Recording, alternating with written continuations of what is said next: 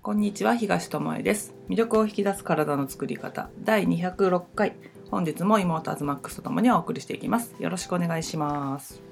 ニオムハッピーニュー。イヤーを超えておりますねだいぶね。超えてるだいぶ。ね。でもね今年初めまして。ですね。初めまして。初めましたかでございますよね。初ですね。はい、はい。2021年。皆さんどんな風にお迎えになってでございますかね？いつもとは違いましたな。なんとなくねなんかうん。同じようなことをしてるようでも、弾けきらない気分がなお正月だった方も多いかなと。それといつもとは違うメンバーと過ごせてよかったなっていう人もいたかもしれああないしね。そうだね、うん。あといつもなんていうの？無駄にやってることっていうかさ、うんうんうん。本当はやらなくてもいいこと、行かなくてもいいこと買わなくていいものとかを自分が本当にしたいようにできたっていう人も多かったかもしれないから、あある意意味、まあ、自分がしたいお正月っていうものをうん。できた人もいたのではないかと。うん。風習だからとかね。うん。今までこうやってきたからとかね。ね。毎年こうだからっていうのじゃなくてうん。今年のこの状況の中でどうしますかってういうん。ので、じゃあ本当にやりたかったように過ごしてみようとかっていう風にできたっていう意味では、まあ、新しい始まりがススタートしたのかなっていう気もしないでもないよね。うんでもそのお祭りムードっていうかめでたいムードを吹き消すかのように毎日のようにあのなんていうのかな耳を塞ぎたくなるようなニュースを流してくるわけだよね。うんまあ、数を過去最高過去最高過去最高って毎日のように聞いてるような気が。言うて後ろにカッコでついてそうな雰囲気の最報道過去のされ方最大とかね。なんか、うん。もう各県でもそうだし全国でもそうだし、うん。また更新しました記録をみたいなので、なんか喜んでるんじゃないかって思うようなここまで伝えなきゃいけないことなのかなっていうぐらいに、うんうん。まあ煽られてるっていうかそんな感じもしないではないけど今年今年っていうかまだ今年入って2週間だけどこの冬って言った方がいいかな。うん。インフルエンザはかなり減っているっていうことで、あの一人も患者が来ないんだよって言ってるお医者さんがいたっていう話も聞いたんだけど、あのすごいんじゃないって思う。うん。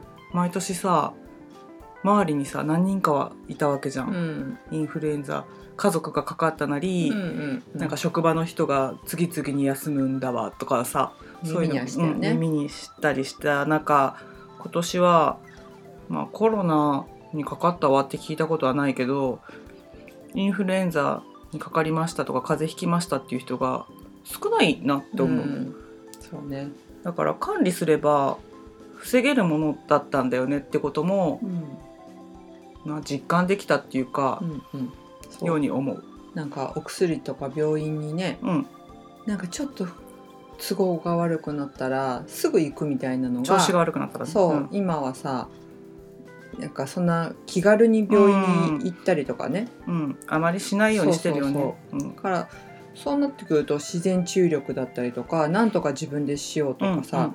する考えるようになる人がそう。無理をするっていう意味じゃなくて今まで行き過ぎだったよねっていうことはうん。思ったんじゃないかなって、うん。これぐらいだったら早めに寝れば楽になったんだとかいうのに気づいた人もいるんでいると思うんだよね。他力だったんだよね。うん、し、うん。早めにあの処置もしてると思うの。今までだったら喉痛かったり、うん。鼻が出てきたりしてもまあ気のせいかなとか、うん。1週間もすれば良くなるかなとか言ってほっといたことを今だとさコロナを疑われるってうん。恐怖じゃん、だから早めにそうじゃないことを自分で証明しようとも思うからさ、うん。ケアするじゃんだからよ余計にさその症状もさ悪化せずに終わってるんじゃないかなってところで、あの自分の体のことを意識すればできるんだよってことをもっとこの機会にうん、すり込んだ方がいいかなってみんな、そうだね、うん。できるじゃんみたいな。病院行ってお薬もらわなくても、まあ薬局に売ってるお薬に頼った人もいるかもしれないけど、うでもそれでも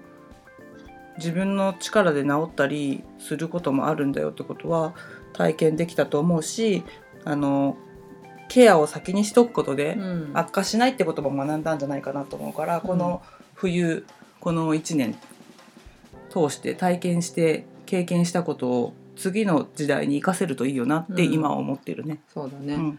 からあのコロナにしろインフルエンザにしろさその出てる数字ってうん。もう何が本当かうんうん。嘘か分かんないじゃん、でそこを嘘だ本当だっていう争いをしてたってもう本当そ無意味なことで、うそうねマスクするしない論争とかもねそうそうそうそう。んなとこで争ったってしょうがないことだからね。うん。それよりも正解わかんないしね。そう。うん。自分たちが今やるべきこととうんうん。かできることとか、うん。本当に目を向けるべきことっていうのを、うん。に対してちゃんと向き合っていけたらなんかその、まあ、インフルエンザにしろコロナにしろさ、目に見えないうんうん。ものじゃん、だけどそういう目に見えないものに怯えすぎてうん。動けないうんうん。っていうことが減るんじゃないかなと思うよね。目に見えないものって言えば自分たちの体の中で起きてることも実際には目に見えてないわけでそ,、れれを信じてあの生きてきたからこそ今ここにいるわけで、うん。その体がもしかしたら壊れてしまうかもしれないなんてさうん。生まれてから今までさずっとビビってきたわけじゃないじゃん。ん。なんとかなるさとかさ、うん。あのなんていうのかな意識しなくてもなんとかなっちゃったっていうかさ、だね。だけどそこになんとかなっちゃったんじゃなくてちゃんと働いてくれた体があるから、今ここでこういった状況にあってもあの健康でいられるとか今までの生活とは違うことになったとしても、うん。あのなんていうのかすごい困る状況に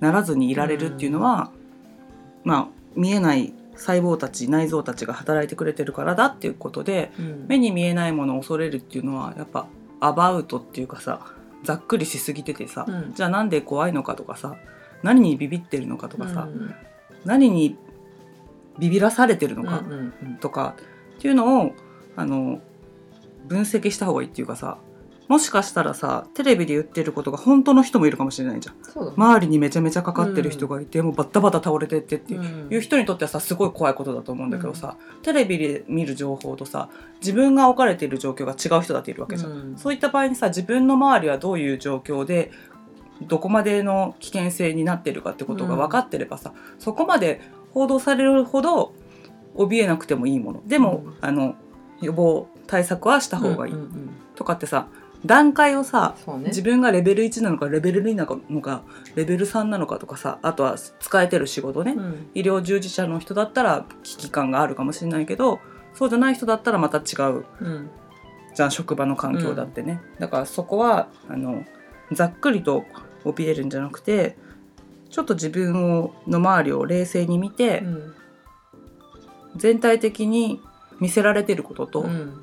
自分の周りで起きてることとかあとはリサーチかけてねうん。友達とか知り合いの人の周りで起きてることとかを聞いてあ前よりは悪化してるなとかさ、うん。あ前より良くなってるなっていうのもさ周りの声でわかるわけでしょ、なんかそういうところはなんか自分の周りっていうのも一つのなんか指標にして見てみたらいいんじゃないかなと思ったりするよね。うん。うん。しあともう一つは自分の周りにいる人って同じような考えの人が多いからあのその中だけで話を完結しないのも大事かな。うんね。怯えてる人は怯えてる人だけで固まってたら本当怖いよねっていう世界になっちゃうから、うん。そうじゃないよっていう人の声を聞いてみるとか、うん。そうじゃないよってあっけらかんとしてる人は怖いよって言ってる人の声を聞いてみるとかね、あの逆の立場にある人の声を聞いてあそれだから怖いと感じるのかとか、うん。それだから大丈夫って思っていられるんだとかっていうふうにあの理解し合ったり歩み寄ったりすることであの今起きてるさなんかさ罵り合いとかさ、うん。自分と違う考えを持つ人を叩くとかさ、うん。そういうことはなくなってくるんじゃないかなって、うん。なんかただでさえ生きにくい生活環境になっているのに、うん。自分たちで自分たちをさらに生きにくくしてる状況を作ってるんじゃないかなって思うことが最近多いからそういうところはちょっと緩めていったらいいかなと思ったりするね、うん。だって正解ないしさ、ないね。うん、どんなことを思ってどういうことを選んでもその人がただあの正解だと思ってやることが正解だから、うん。それに良いも悪いもなくて、うん。良い悪いをつけたがってるだけで、そうね。うん、ってところかな。うん。本当だからちっちゃいよ。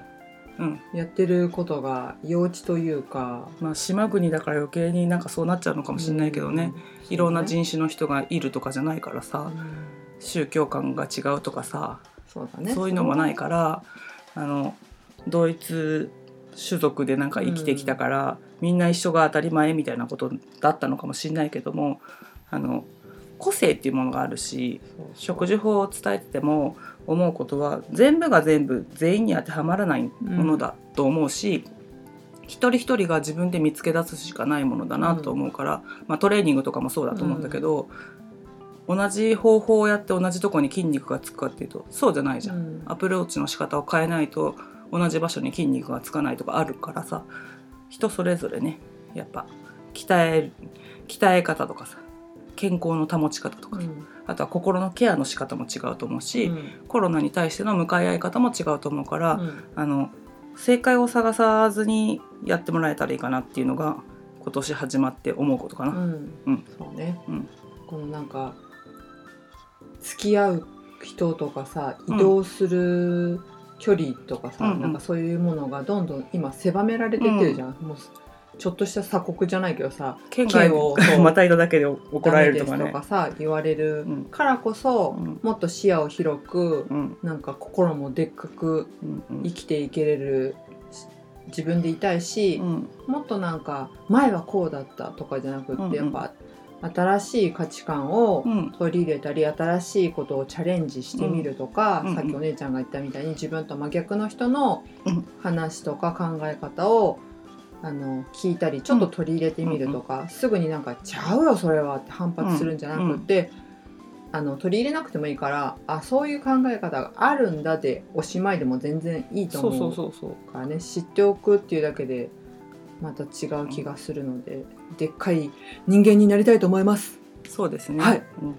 心がでっかい人間ね、体じゃなくえてね。ー体はもうも ういいですいいですいいです。そういうところも正確に伝えないとあそうですね、いかんよって思うしね。そうね。言葉も難しいなと思うんだよね。こういう音声やってても思うし、あの文章書いてても思うけど、うん。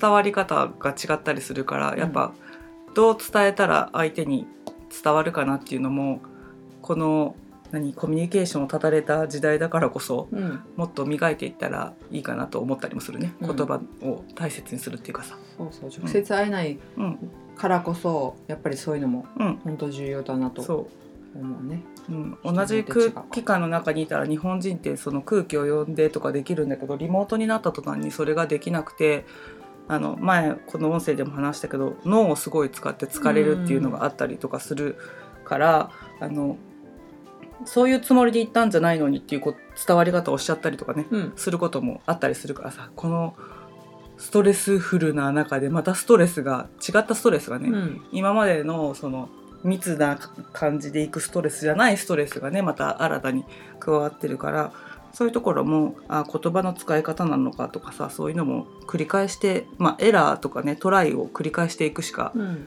方法は見つけれないと思うから、ま新しい時代に馴染んでいくっていう意味でも、まあ、言葉も大事にしたらいいかなと思ったりはするよね。はい。うん、っってことで、うん、あの今日は薬の話、そうねさっき言ったあの、インフルエンザうん。もね関係してくるかなとは思うけどね。まあ、コロナで薬が出るか出ないかはちょっと知らないけど、うん、有効な薬があるだのないだのってねき出てきては消えて出てきては 消えてだから分かんないんだけども、うん。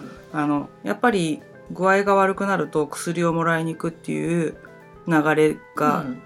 自動の流れになってる人もいると思うので、そういう方には特に気をつけてほしいなと思うような情報があったのでうん、特にその薬の中でも、そうあの多分病院に行ったことある人ねうん。多分みんなあるよね1回ぐらいはと思うんだけど 多分、うん。でその時にあのお薬を処方されてる人。今お薬手帳とかあるから持ってる方はそれを見てもらったりするとねないいどんなの出されてるか分かるかもしれないしね。思うんだけど、うん。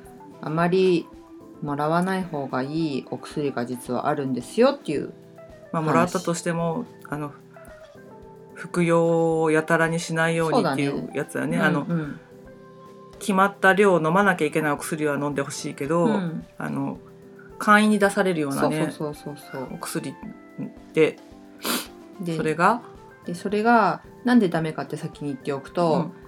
自律神経が乱れたり疲れやすくなったりなんと免疫力が下がる可能性があるって言われてそるの。の薬は一体何、うんだからうん、その前にって今言ったんだけど、で何かって言ったら抗生物質。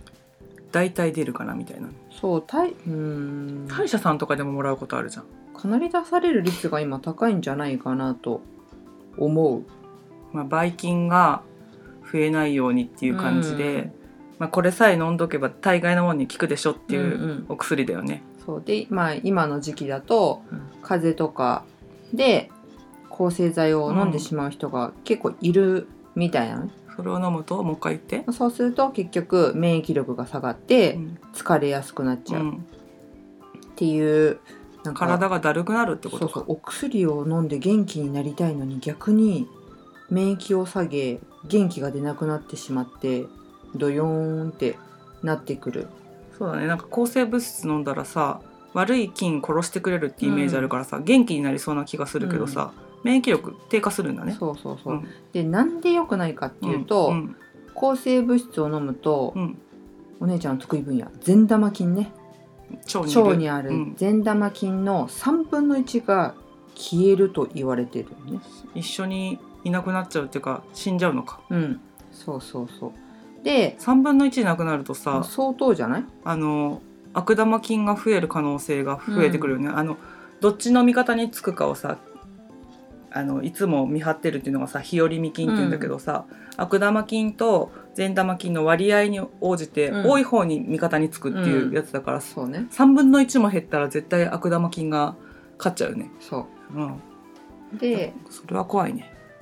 でまあまあ、善玉菌が減ってしまうのかそうかじゃあ増やせばいいって思うんだけど、うんなんとさらにびっくりしたんだけどね。この善玉菌っていうのがうん。自然にうん。元の状態に戻るのにどれぐらいの時間がかかるか。私は結構ね早いと思ってたんだけど、うん。半年。2週間ぐらいかと思った。ね。まあ1ヶ月もあったら余裕かななんて思ってたんだけど半年です。半年もかかるってだからことはさ。今風邪とかねうん、なんかヒーターとか引きそうとかいうので抗生物質を飲んだとするじゃん。夏頃まで戻らない。そうなんでもそうすると今度また夏バテとかでさ。夏風邪とかね。でよく考えるとインフルエンザとかで結構体調崩す人って夏バテになってる人が、ね。私の周りっていうかね知ってる人とかではなんか多い気がなんとなくするから、うんああそっかって。夏と冬つ疲れるんだよねとかね。うん、あそうだね、うん。そうそうそうそう。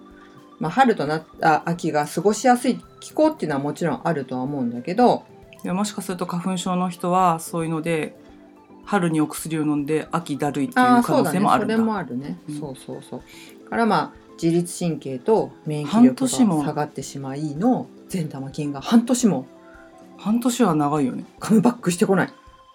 そうね。だからそれを繰り返したらさずっと少ない状況のままが普通になってしまうからあの便秘とかさ、うん、下痢とかさなんか腸がいつも優れないっていうことが起こってもしょうがないし。腸から来る精神的な病うん。って多いじゃん、そういうことにもつながりかねないし今うつとかねね。冬は特に多いっていうけどそういうのに拍車をかけることになっちゃうよね、ん。そうそう。お薬が原因だと知らずにね。うん、でさその精神的な疾患になった時にさ自分がダメなんだとか言ってさ、うん。さらに落ち込むようなことになるじゃん。でもさい元の原因はさ風邪を治そうとしたとかさ、うん。ちょっと辛い状況の時に飲んだ薬だったって場合があるわけだ。そう。からなんかなんていうの負のループじゃないけど、うまたそれを良くしようと思って、うん。またお薬に手を出してしまうこともあるじゃん。その元気がないとか、うん腸の調子が悪いからって、うん。またお薬そうだね。取るとかね。成長剤飲んでみたりとかそうそうそうそう。精神安定剤飲んでみたりとかねそう。その症状によって出される薬をまた飲んでしまうってなると、腸が復活しずにずっといるって怖いね。うん。そうなんだよね。だからあのいくら体に良いものを食べましょうって言って食べても腸がさそれをちゃんと処理できる状態を作ってあげてないと無駄だじゃん。そう。ね今お姉ちゃんが言ったみたいにさ、うん。その腸って超大事じゃん？うん。あの寒いね。シャレじゃなくて。日本全国さ 冷え込んでるけどさらに寒いね。外国の皆さんあったかいですか？あの腸にさ免疫細胞があって、うんうんそうね。まあ、体全体の7割とか、うん。まあ、半数以上は存在してるって言われてるじゃん？うん。であのなんていうの食べ物飲み物の吸収をするときにうん。危険なものをブロックしてくれてるそうだね。うん。役割があるんだ、あるし、あの今言った自律神経うんうん。も腸と関係があるそうだね。じゃん？セロトニンとかそういうねそうそうそうそう。ホルモンの分泌も腸が担ってるよってことでそこにも影響を与えてしまうと。リラックスとか、まあ、幸せを感じるそういうものが腸で作られてるからその2つがさうん。消え去るとなったらさ、まあ、完全にはもちろん消えないけど、うん。少なくなっちゃうとしたらそりゃあねそうだね。で自律神経をさあの不調を起こすとさ夜眠れなえ、い、うん、昼に眠いとかまたね悪循環が起こるわけだようんね、うんうん。でどんどん疲れていくよね。そうそうそう。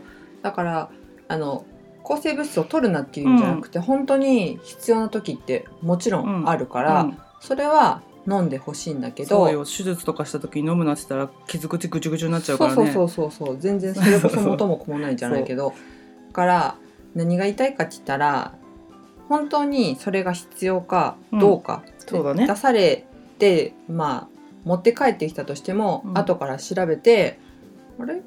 必要ないんじゃない？って思えばまあ取らなくてもいいんだったらさ。うん。まあお医者さんはさあの病名をつけた時点で薬を出すからさ、ね。し病名をつけてくださいって来る患者さんもいるって話をね過去にしたことあるけど。そうなるとさ薬は必ず出るわけだ、うん。そうするとその中には抗生物質ってものが入ってる可能性が高くて、ね。まあ、今は抗生物質だけについて話してるけど、うんうん。他の薬も副作用として他のことが起きてるわけだから、あの今日は抗生物質に絞って喋ってるけどあの何らかのあの被害をねうん。いいいい面もあるけどやっぱりお薬って自然のものじゃないから、ね。悪い面もどっかで起きてて、体はそれをまあ治そうとねまた頑張るっていうことであの無駄に治ってるのに飲み続ける人とかいるじゃん。いる。とか痛くなる前に飲むとか、うん。これもね前、うん。だいぶ前に喋ったけどね、なんか精神がこれで落ち着くから飲むとか、うん。なんかそういそういった飲み方をする人もいるけど体泣いてませんか？そうってそうそう。ところだよね。あなんか腸って本当大事だからその腸を守るために小麦控えませんかっていう話からこのうん。音声始まってるんだけど、あの食べ物だけじゃないよってことだよね。うん。腸に影響を与えるものは。うん。いっぱいあってだから一つ気をつけたら他も気になりだすよっていうのようなもので、うん。これを気をつけたけどまだ良くならないなってなった時にあ薬飲んでたとかってある場合があるからさ。うん。そうだねからなんか一概に、うん。まあ、今日だったらお薬の話してるから、お薬がダメとかうん。お医者さんに行くなとかいう話では全くなくってそう100ゼロの話じゃないから、ね、そうそう。じゃなくてすごい絶対必要なうん。存在だと思うの、うん。お薬もお医者さんも。うん。ただあまりにも、ね、あの私たちも含めだけど、考えずにうん。何でも摂取しすぎたり逆にもう拒絶うん。してしまっていることが多い気がそうね。する。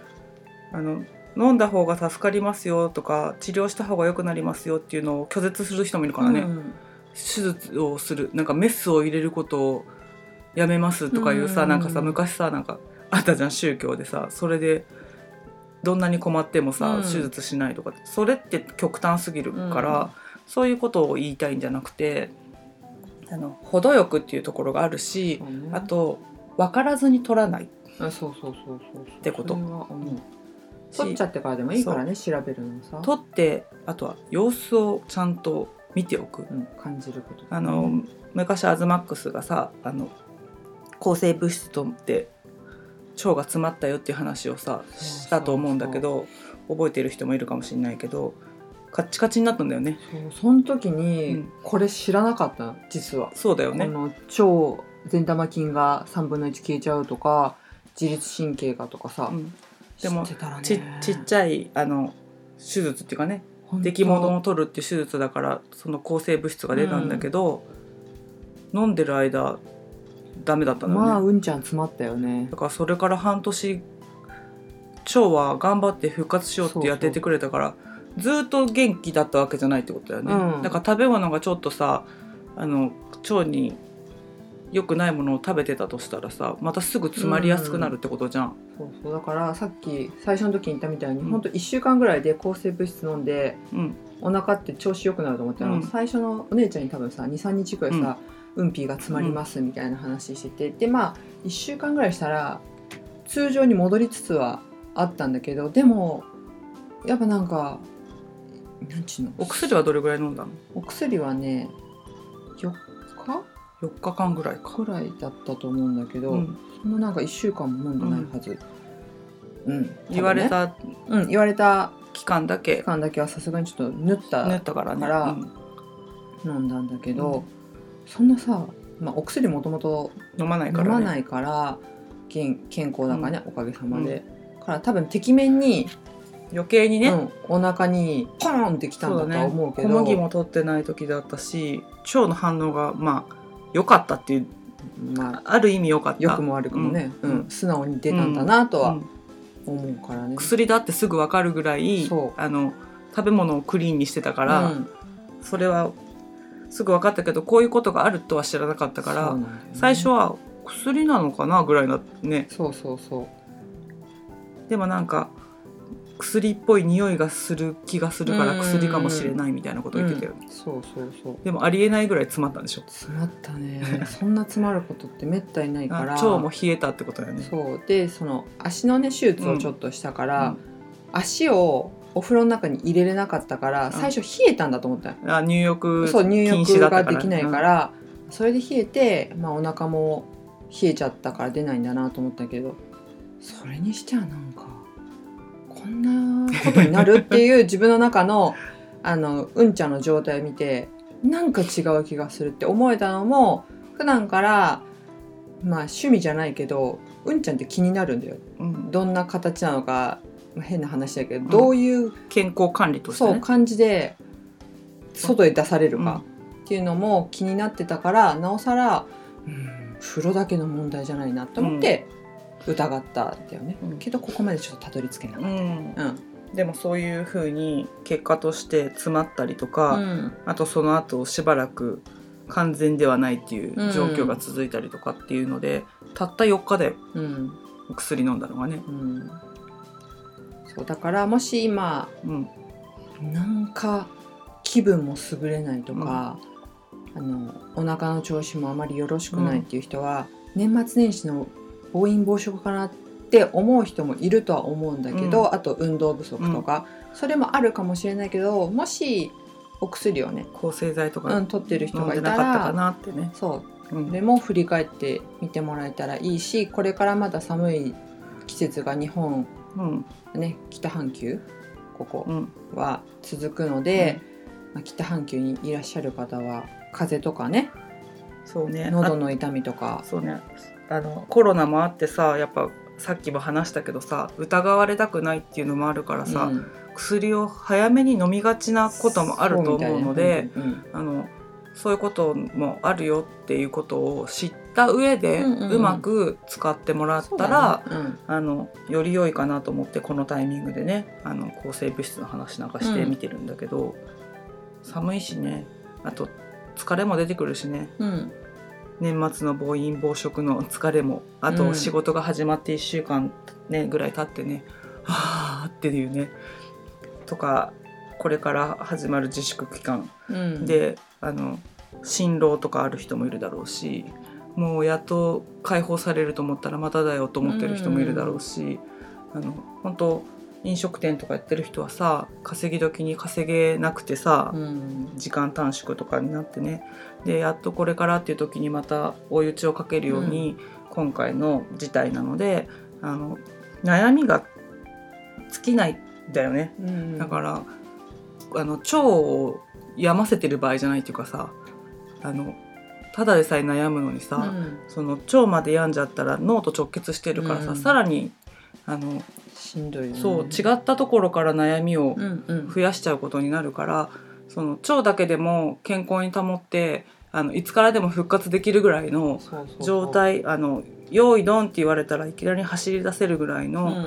状況を作っとくためにも体をあの健康に保つってところにもう少し意識を置いてもらってあの今までよりもね健康でいることの大切さっていうのは、あの思った人は多いと思うんだけどもさらに一歩そのコロナを疑われたくないから何とかするために薬を取るんじゃなくてそれよりさらに一歩進んでじゃあそうならないために、うん。薬も使わなくても健康でいられるようにするためにじゃあ何ができるかっていうところまであの視野を広げてもらってね、あの行動してもらったり選択をしてもらったらあの結果が変わってくるかなと思うので。そうだね。だからなんか脅ろ脅かすわけじゃないんだけど、もう前から言ってるけど個人でもう責任を負わなきゃいけない、その健康とか、自分で体をより良くしていく、うん。今までだったらお医者さんとかに頼れたけど、うん。もう今現状さうん。病院になかなか行けないっうん。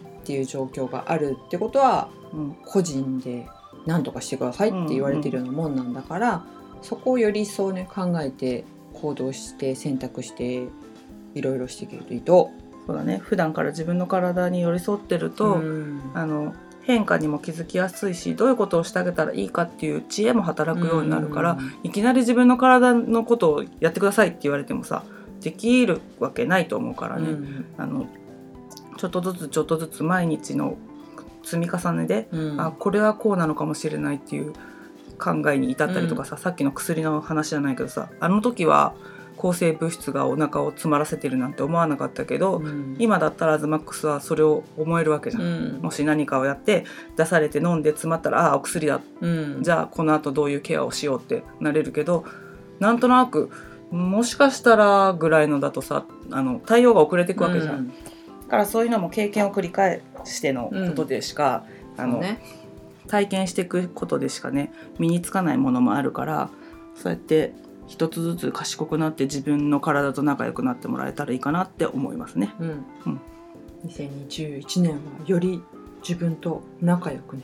よりそう仲良くなってより健康に、うん。で心と体もね健やかにねうん。保っていけたらあのこういった状況の中でもやってこれたねっていう年末がね、うん。今度迎えられるんじゃないかと思うからね、うん。一人一人の心がけが世の中を変えると思うので、うん。あのなんていうのかな。怖さとか恐怖の方に引っ張られるんじゃなくて一つでもいいからできることを今選択しておく、うん。毎日何でもいいからその良くなるためにできることっていうのをにあのかけておくっていうかね。ベットしとくっていうかね。そうそうそう自分のね気分をよりそ良くさせる方にを選択してうん。いけたらう、うん、絶対変わるからね。そう。ん。うでぜひお薬飲んでたりお薬手帳とか持ってる方は、うん。そういうものを見てもらってあこういったものを飲んでたんだとか、うん過去のものでももいいから、どういった副作用があるものだったのかなとか見てもらったらあ次出た時はどうしようかなっていう考えにもなると思うので、うん。あの終わったことだからもういいやじゃなくて、うん。もしあれば振り返ってみるのもありかなでもそこのやってしまったことをまあ後悔するためにやるんじゃなくて、そうだね。うん次に生かすために振り返ってほしいなと思うので、あのそういうふうに自分の中にあるねあの財産はねいろいろ使ってもらってね。そうそうそうそう。で周りの人にねあの伝えてあげられることがあったらね伝えてもらってもいいしね。うんだからなんかそのお薬をね、うんもらった時にぜひ、うんこれって本当に飲まなきゃいけないですかってお医者さんに聞いてほしいんだよね。うんそうするとお医者さんでうんこれは絶対飲んでほしいけどこれはまあ痛かったら飲んでくださいとかってさ、こういった場合にはは飲んでくださいとかね。そうそうそうそうこういう症状が出たら逆にやめてくださいとかあの言ってくれるからそうね。絶対1日3回って書いてあるけど1回でいいよって言われるものもあるだろうしね。そうそうそうなんか調子よかったら減らして大丈夫だよとかいう自己判断でやっちゃ絶対ダメだからそうだね。あの必ずお薬を出された時は効くようにそうお医者さんもさ、そうやって聞かれた方がさ仕事やりがいあると思うんだよね、うん。ただみんなもらってさ帰ってくだけだけどさ、うん。そしたらちゃんとお医者さんもさあ聞かれるから新しい情報仕入れとかないとって言って、なるかもしれないしね。うんうんうんうん。うん。そうそうそう。互いにそうやってね賢くなっていくといいなと思いますね。うんうん、本当そう思う、何でも聞く調べる。うん、っていうね、うん。ちょっとした行動をぜひしていきましょうよ、はいほんまにな、ということでね、うんあの1年初っ端からいきなり薬の話でしたが、うん。あの食べることねは生きることにつながりますので、あの食をメインにこれから1年また音声伝えていこうと思いますので聞いてください。ということで今日はここまでです。ありがとうございました。ありがとうございました。